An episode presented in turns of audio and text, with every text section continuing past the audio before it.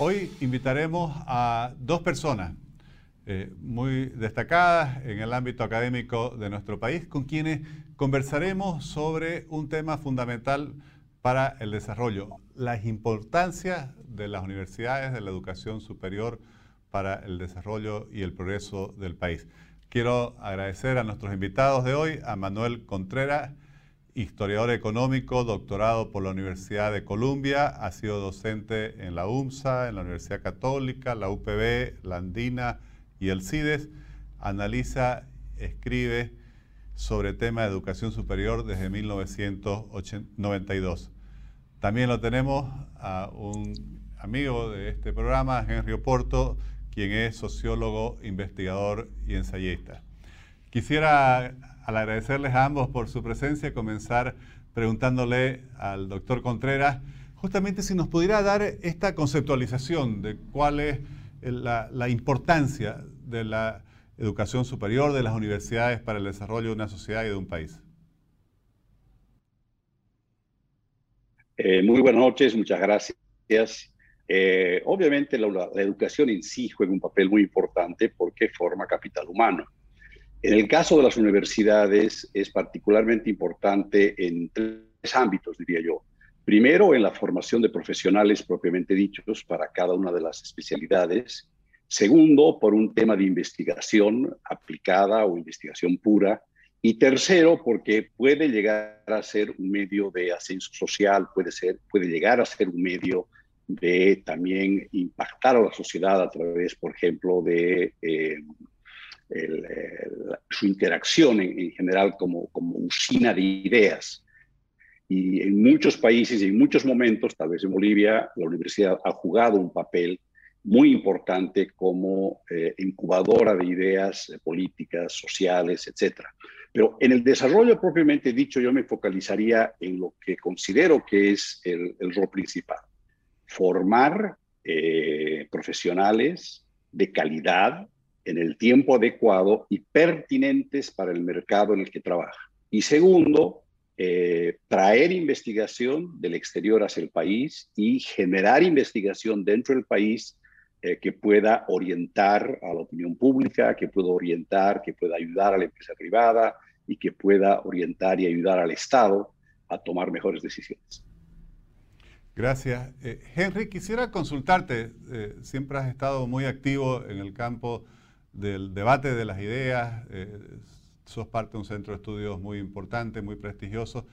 Eh, ¿Qué tanto se está cumpliendo en, el país con lo que decía el doctor Contreras sobre la universidad como un centro de generación de ideas, de discusión, de debates que eh, analicen y aporten a enfrentar los principales problemas del país? Lamentablemente debo decir que veo que eh, la universidad ha extraviado desde hace ya algún tiempo estos objetivos esenciales y ha discurrido a una situación de crisis muy profunda. Eh, el episodio que hemos conocido en las últimas semanas, este escándalo alrededor del caso del dirigente eh, Max eh, Mendoza y otros estudiantes, otros dirigentes que se han revelado como eternos eh, dirigentes, estudiantes, en fin, creo que ha puesto de manifiesto la profundidad de la crisis en el seno de la universidad pública, incluso eh, una descomposición moral muy evidente. Y para mí esto tiene que ver sobre todo con un problema de gobernabilidad o de gobernanza. Yo creo que ese es el, el kit de la cuestión eh, cuando se habla, cuando se piensa en la crisis de la universidad pública. Creo que el sistema de gobierno que tienen actualmente las universidades bolivianas es profundamente disfuncional y la imagen que proyectan hacia el exterior es de universidades caóticas, despelotadas incluso, sin autoridad efectiva, donde hay mucha transgresión de normas, hay arreglos institucionales muy espurios entre intereses corporativos, gremiales y de otra naturaleza. Por supuesto, también hay indicios de un despilfarro de recursos y con el agravante de que no hay eh, fiscalización, hay ausencia de mecanismos efectivos de fiscalización, las universidades públicas no rinden cuentas, ¿no? Y, además eh, creo que hay incluso una resistencia de parte de la comunidad universitaria, de la institucionalidad universitaria a la evaluación y a ingresar en procesos eh, transparentes, efectivos de acreditación. De modo que en estas condiciones me parece que se ha desvirtuado el objetivo de la autonomía del cogobierno. La finalidad es cada vez menos eh, la formación de recursos humanos de excelencia y creo que más bien lo que prevalece es eh, un sistema, yo diría incluso populista de gobierno, eh, pareciera que el populismo, que es una enfermedad endémica en la cultura, en la política boliviana, también ha echado raíces en la universidad. Y cuando hablo de populismo me refiero a estrategias de poder, a un sistema de ejercicio, de reproducción del poder basado principalmente en el clientelismo, el corporativismo, incluso la corrupción. Y por todo ello, yo pienso que las universidades bolivianas están hoy en una situación de, de rehenes, han sido secuestradas por intereses corporativos, por intereses políticamente sectarios, y eso es lo que probablemente explica esta distorsión que se ha dado en los objetivos de la autonomía y del cogobierno universitario. Gracias. Eh, Manuel, usted, como dice su biografía, viene analizando, estudiando y escribiendo sobre el tema de la Universidad Boliviana desde hace 20 años. Además, ha sido profesor en las principales eh, universidades, universidades muy importantes del país. ¿Cuál es su radiografía, cuál es su diagnóstico sobre nuestro sistema universitario? Em, no podría estar más en acuerdo con lo que acaba de decir Henry. Yo creo que el panorama de la educación superior de la universidad pública en Bolivia es realmente lamentable y es una situación que debería llamar la atención a todos.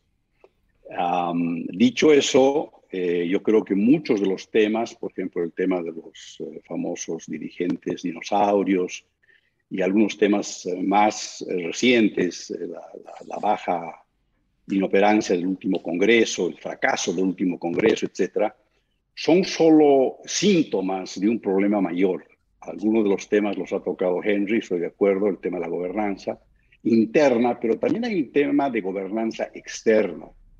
La sociedad boliviana no ha sido capaz de exigirle a la universidad y tampoco el Estado ha sido capaz de generar políticas de educación superior y, e introducir, como varios analistas han planteado, mecanismos que incentiven un comportamiento distinto.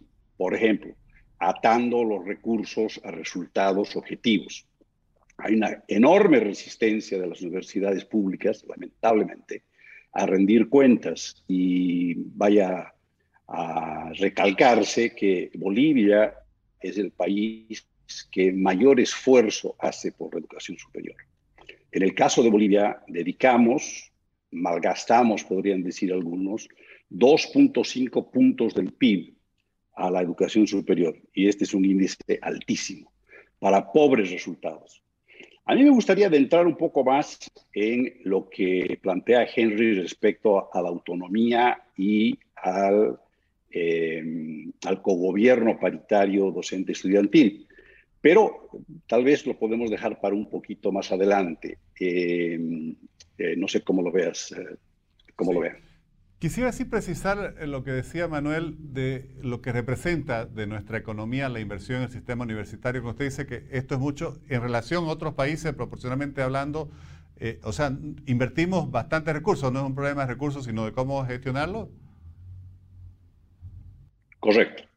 Eh, invertimos, o sea, respecto a nuestra economía, invertimos más que cualquier otro país.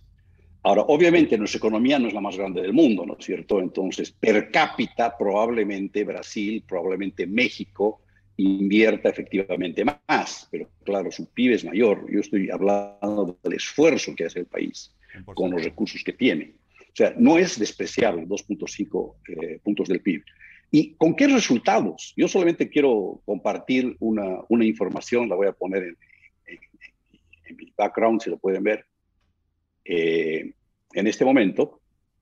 Lo que estoy mostrando ahí son las tasas de eh, matriculación y los resultados de 18 países y como pueden ustedes observar, eh, Bolivia es el último, en el lado derecho. Es el país que tiene la tasa más baja de graduación y es el país que tiene la tasa más alta de abandono. En esta gráfica para mí está sintetizada el drama, o uno de los dramas de la Universidad Boliviana, la baja eficiencia interna. Entonces es un sistema, y eso es lo que quiero argumentar, es un sistema que de alguna manera es, como todo sistema, está diseñado para tener esos resultados. Como ustedes saben, eh, los sistemas están perfectamente diseñados para dar los resultados que tienen. Por eso los dan. Entonces, quiero argumentar que en el diseño de la Universidad Boliviana hay una serie de incentivos o hay una serie de temas que no está permitiendo que la universidad cumpla el papel que el país espera y los ciudadanos quisiésemos que cumpla. Y eso se debe en gran parte a el hecho que eh, la autonomía, como fue pensada en la década del 30, 1930 en Bolivia, y el cogobierno que fue conquistado durante la Revolución Nacional en Bolivia, han pasado de ser una panacea a un triste, a una triste caja de Pandora para la Universidad Boliviana. Entonces, yo creo, y quiero plantear esto como hipótesis, que en este momento, por lo que he escuchado de varias declaraciones de personas que están al interior de la universidad, hay un presentimiento, hay una sensación, hay hasta algún grado de convencimiento que la autonomía y el cogobierno, como se están llevando a cabo hoy día, ya no son funcionales. Están moribundos por no decir muertos. Y creo que hay que entender eso, creo que hay que entender eso porque la, la autonomía y el cogobierno como modo de gestión, no como valores, como modo de gestión, ha demostrado por los resultados que hoy vemos que eran héroes y heroínas con pies de barro. Entonces, quiero plantear como hipótesis que ante la pérdida de fe que en este momento hay sobre la autonomía y el cogobierno, obviamente hay un sentido de pérdida, hay un sentido de desazón al interior de muchos estamentos de la Universidad Boliviana. Yo creo que decir que la autonomía y el cogobierno, como los conocemos hoy, han fracasado es un secreto a voces. Obviamente es un planteamiento algo atrevido, y aprovecho este programa para plantearlo, yo creo que lo que hay que hacer es que hay que enterrar, propiamente dicho, la autonomía y el cogobierno como lo conocemos, como un sistema de gestión.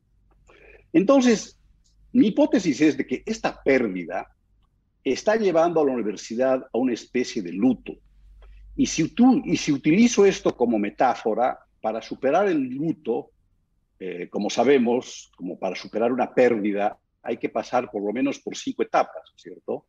Eh, primero viene una denegación, luego viene un tema de rabia, luego viene un tema de negociación, luego viene un tema de aceptación, finalmente.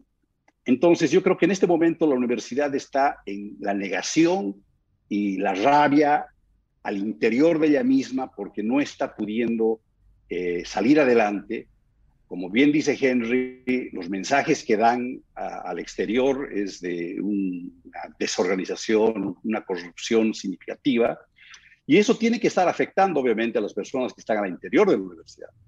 El dilema es, desde mi opinión, quién le pone el cascabel al gato, y de eso podemos tal vez seguir continuando. Pero quiero plantear que hasta que no se supere eh, la autonomía y eh, el cogobierno paritario docente estudiantil que la universidad ha estado utilizando como salvavidas eh, para seguir en sus afanes, eh, vamos a estar en problemas.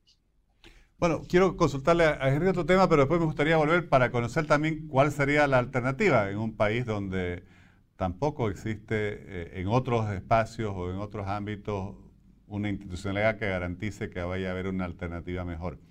Pero antes de eso, me gustaría preguntarle a Henry, eh, leía hace poco un artículo de España, un país mucho más avanzado en su sistema educativo que nosotros, en el cual decían que la universidad ha dejado de ser un ascensor social, es decir, un factor de progreso personal y familiar para aquellos ciudadanos o ciudadanas que eh, reciben ese apoyo del Estado, una educación pública gratuita y tienen la oportunidad de ir al sistema universitario del sector público. ¿Cómo es tu análisis sobre este campo en Bolivia, Henry, en tu calidad de sociólogo? Mira, Oscar, si eso se puede decir de un país desarrollado como es España, ¿qué podríamos decir de un país como el nuestro?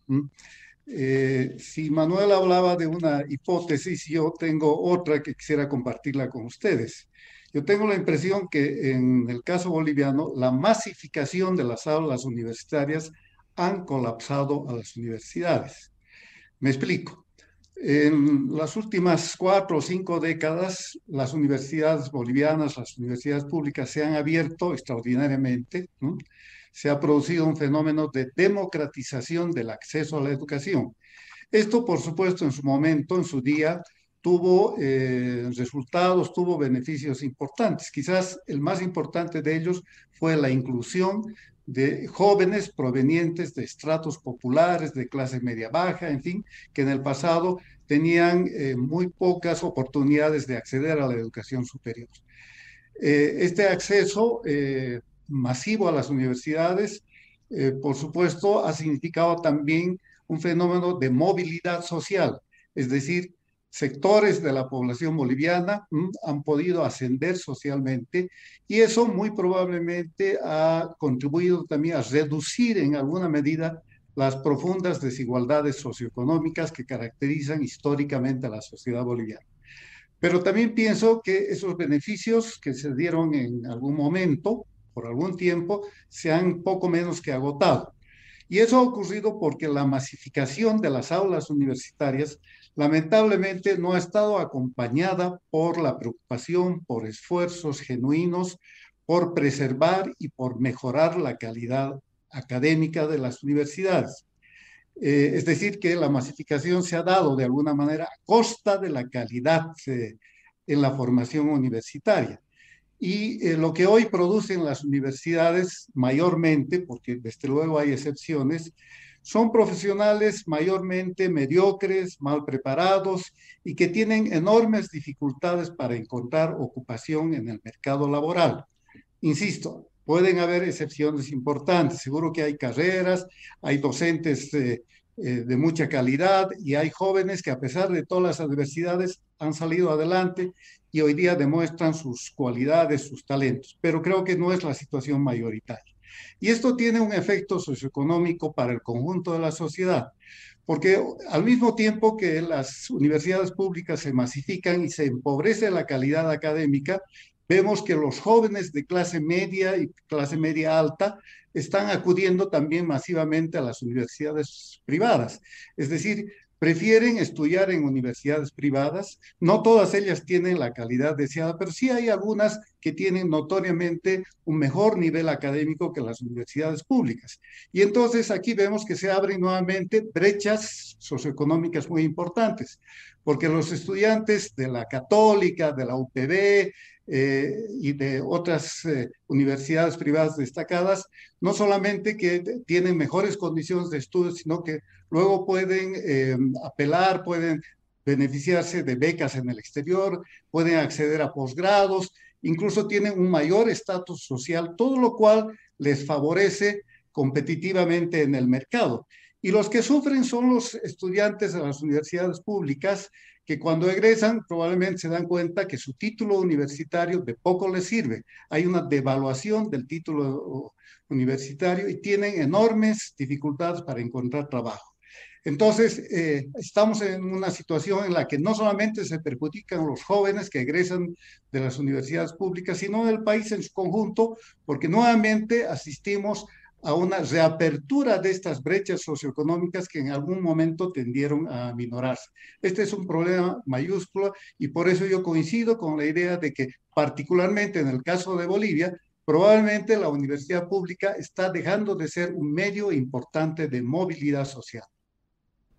Gracias, Henry. Doctor Contreras, quisiera consultarle justamente cuál sería su propuesta sobre la reconstrucción de la institucionalidad eh, de la universidad pública, porque eh, simplemente decir, bueno, se, acaba el sistema actual, no, no, veo tampoco una alternativa clara en cuanto, por ejemplo, llevar a una dependencia del, del gobierno directamente, donde tampoco hay una institucionalidad que garantice que las cosas vayan a mejorar. Hay una politización, lamentablemente, que ha acabado los pocos espacios de institucionalidad pública en el país. ¿Cuál sería el, escenario que usted plantearía para poder tener una universidad que brinde esa formación, esa educación superior de calidad que merecen todos quienes van al sistema?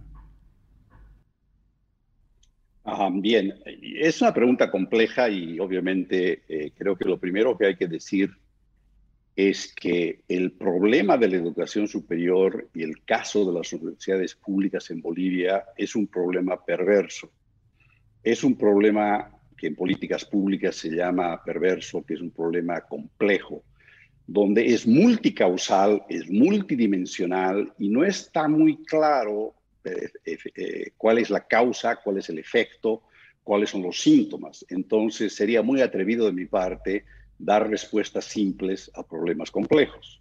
Los problemas, los problemas complejos, por lo general, no tienen respuestas simples, eh, como tú sabes, Oscar. Entonces, eh, lejos estoy yo de, decir eso, porque estoy totalmente consciente que eh, no hay una respuesta, no hay una, píldora mágica que va a permitir esto. Pero vayamos a los comportamientos. quiero hacer eco un poquito de lo que planteó Henry. Henry dice, se ha dado la, la, la masificación parecería que ahí no hay sujeto. O sea, no se ha dado por, por casualidad, o sea, se ha dado, las universidades públicas han diseñado un sistema de selección de alumnos, alumnas, un sistema de eh, nivelación de alumnos y alumnas que ha fracasado. ¿No es cierto? No es que se ha dado como ha llovido, no. Hay gestión aquí y el resultado, una vez más, es este el resultado de eso es lo que, la, gráfica que voy a volver a compartir. Ese es el resultado. El resultado de la, de la masificación es este. El hecho de que en nuestro país tenemos la tasa más baja de, de graduación y tenemos la tasa más alta de abandono. Entre 18 países del continente. O sea, no, no es poca cosa. Y reitero, invirtiendo más que todos ellos respecto a nuestro PIB. Entonces, los hechos son contundentes. Entonces, ¿qué se puede hacer? Y aquí son solamente algunas preguntas. Yo lo único que me animo acá es hacer algunas preguntas. Primero, ¿quién le pone el cascabel al gato? varios analistas han planteado algunas propuestas que tal vez valdría la pena sintetizar las reformas, los, cambios surgen de adentro o de afuera. Un eh, destacado analista de la educación superior que, reclamamos, que, añoramos mucho su ausencia, eh, fue Gustavo Rodríguez.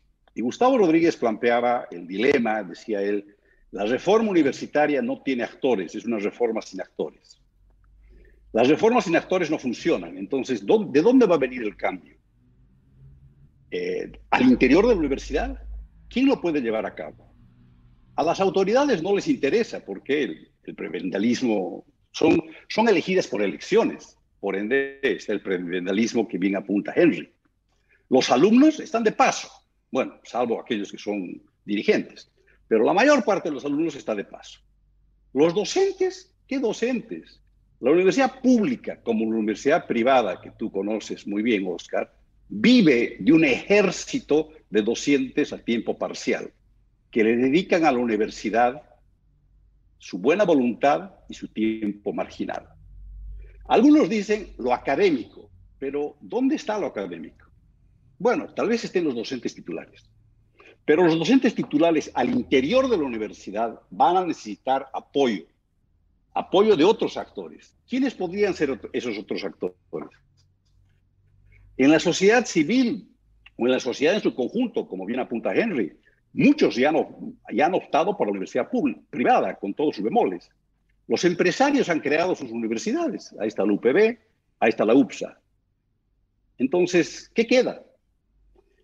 El gobierno, el Estado. Entonces, yo creo que ahí es donde se debería poder comenzar. Y este es un proceso. Y obviamente yo no tengo la receta, yo solamente estoy planteando preguntas. Alguna gente ha dicho el posgrado. El posgrado en Bolivia es demasiado pequeño y es, no sé, forzando un poco la metáfora, eh, como que pretender que los párpados movilicen al gato. Y eso no va a suceder. Entonces, eh, es complejo el problema que tú planteas, Oscar. Yo, estoy lejos de tener la solución. Es más, creo que solución en el corto plazo no existe. Este es un proceso de decantamiento, este es un proceso de aprendizaje eh, societal que por lo menos va a durar unos 10 años. Entonces, eh, no, no seamos triunfalistas ni exitistas, sería mi sugerencia. Muchas gracias. Henry, nuevamente quisiera eh, aprovechar tu condición de sociólogo para consultarte algo de lo que planteabas. Mencionabas que uno de los problemas de la universidad, del sistema público en Bolivia, es la masificación. Ahora, también yo diría que hay una responsabilidad compartida de todos nosotros, porque claro, siempre se dice todos queremos ser doctores, licenciados, ingenieros, y no hemos logrado eh, generar ni la cultura ni la estructura para, por ejemplo, un sistema de formación técnico superior que incluso en los países más avanzados es muy fuerte y que en la realidad laboral boliviana termina produciendo que en muchos casos los técnicos ganan más que los profesionales o que los ingenieros, en fin. ¿Cuál es tu mirada al respecto? ¿Cómo se podría eh, incentivar que la sociedad aprecie también este otro nivel de formación? Bueno, tú apuntas a un problema real, creo que es una de las grandes falencias del sistema educativo boliviano. Y, claro, yo creo que ahí eh, las responsabilidades centrales del Estado. Lamentablemente hace mucho tiempo que el gobierno de Bolivia ha abdicado de su responsabilidad de formular, de promover una política de desarrollo de la educación superior en Bolivia. Y la educación superior en Bolivia tiene que ver no solamente con las universidades, sino también con estas otras alternativas de formación técnica, eh, de formación profesional, que lamentablemente en Bolivia están subdesarrolladas. Y por supuesto, hay una cultura en Bolivia que privilegia a a la universidad como medio de profesionalización, como medio de ascenso social y descarta o desmerece las posibilidades, por ejemplo, de la educación técnica. Pero eh, esa falencia no tendría por qué ser eterna, no tendría por qué ser estructural. Lo que ocurre es que el Estado no ha tenido la capacidad de enfrentar aquello, de generar incentivos suficientes para que los estudiantes, los jóvenes, los padres de familia también eh, miren para este otro lado y que no todos piensen que la universidad es la panacea, es la solución a los problemas de la familia. Esto requiere, por supuesto, de un esfuerzo seguramente eh, colosal, multidimensional, pero donde un papel central, desde luego, debería jugar el Estado. Y yo creo que eh, deberíamos ahora aprovechando esta coyuntura. No es poca cosa lo que ha ocurrido con estos escándalos de las últimas semanas, Oscar, ¿no? Creo, hasta donde puedo percibir yo, que eh, se ha producido una reacción de, de, indignación en varios sectores de la opinión pública boliviana.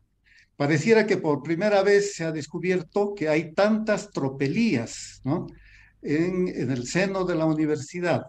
Y ese eh, ese sentimiento, esta reacción de indignación, debería ser una oportunidad para promover una reacción de la sociedad en su conjunto.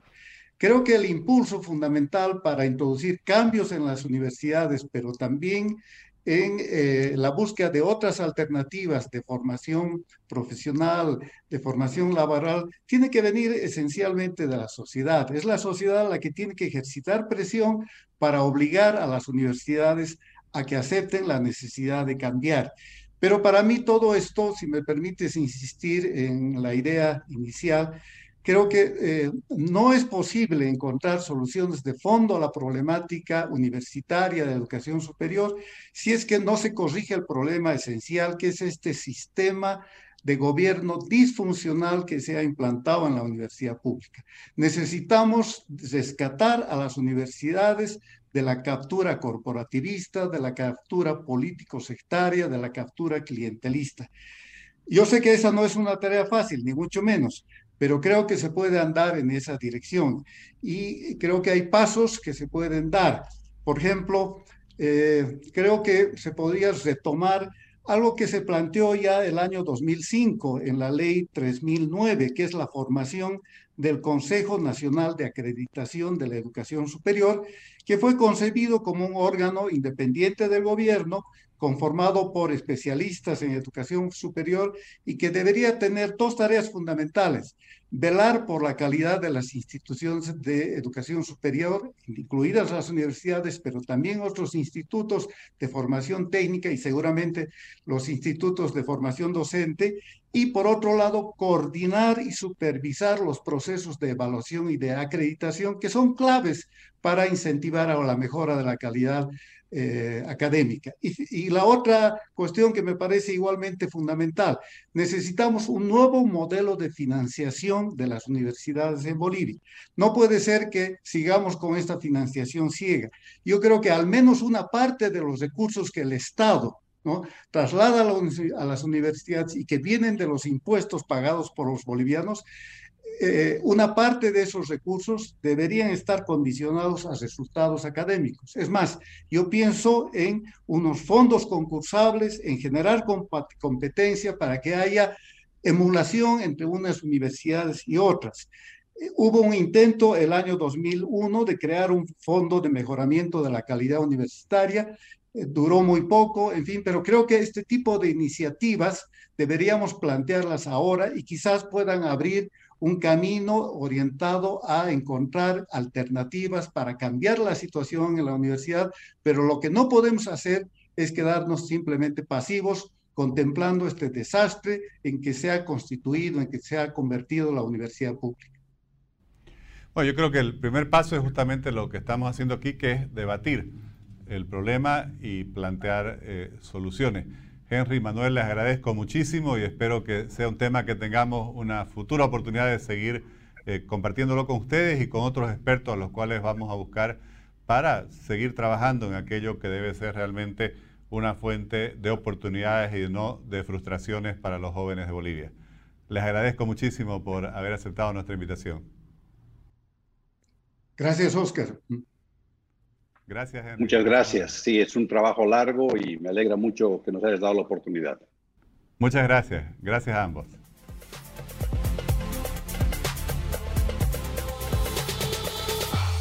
Este tema, el de la educación superior, el de la universidad en general, pero en este caso la universidad pública, es uno de los principales temas a debatir para buscar el desarrollo del país. No el desarrollo en abstracto, el desarrollo y el progreso de las personas, de todos esos jóvenes que todos los años con mucha ilusión van a la universidad a buscar ese factor de progreso personal y familiar que les puede dar una educación superior. En mi opinión, aquí se han planteado por nuestros dos expertos temas muy importantes que obviamente ponen el dedo en la llaga en muchos de los problemas de nuestro sistema de la educación superior especialmente en el, área pública. Sin embargo, creo que la universidad pública está reflejando un problema que es estructural del Estado boliviano y es la falta de institucionalidad. Por eso el debate, en mi opinión, que hay que dar es cómo, y lo deben dar al interior de las mismas universidades, lo debe dar la sociedad, reconstruir, reconducir esta institucionalidad para garantizar, sí, esa independencia académica, que es el objetivo de la autonomía universitaria, pero al mismo tiempo responder a la sociedad con calidad en la educación para que esos años que los jóvenes pasan en la universidad se convierta realmente en una fuente de oportunidades y prosperidad individual y colectiva. Les agradezco por habernos acompañado en este nuevo episodio del Espacio Digital de Frente con Óscar Ortiz.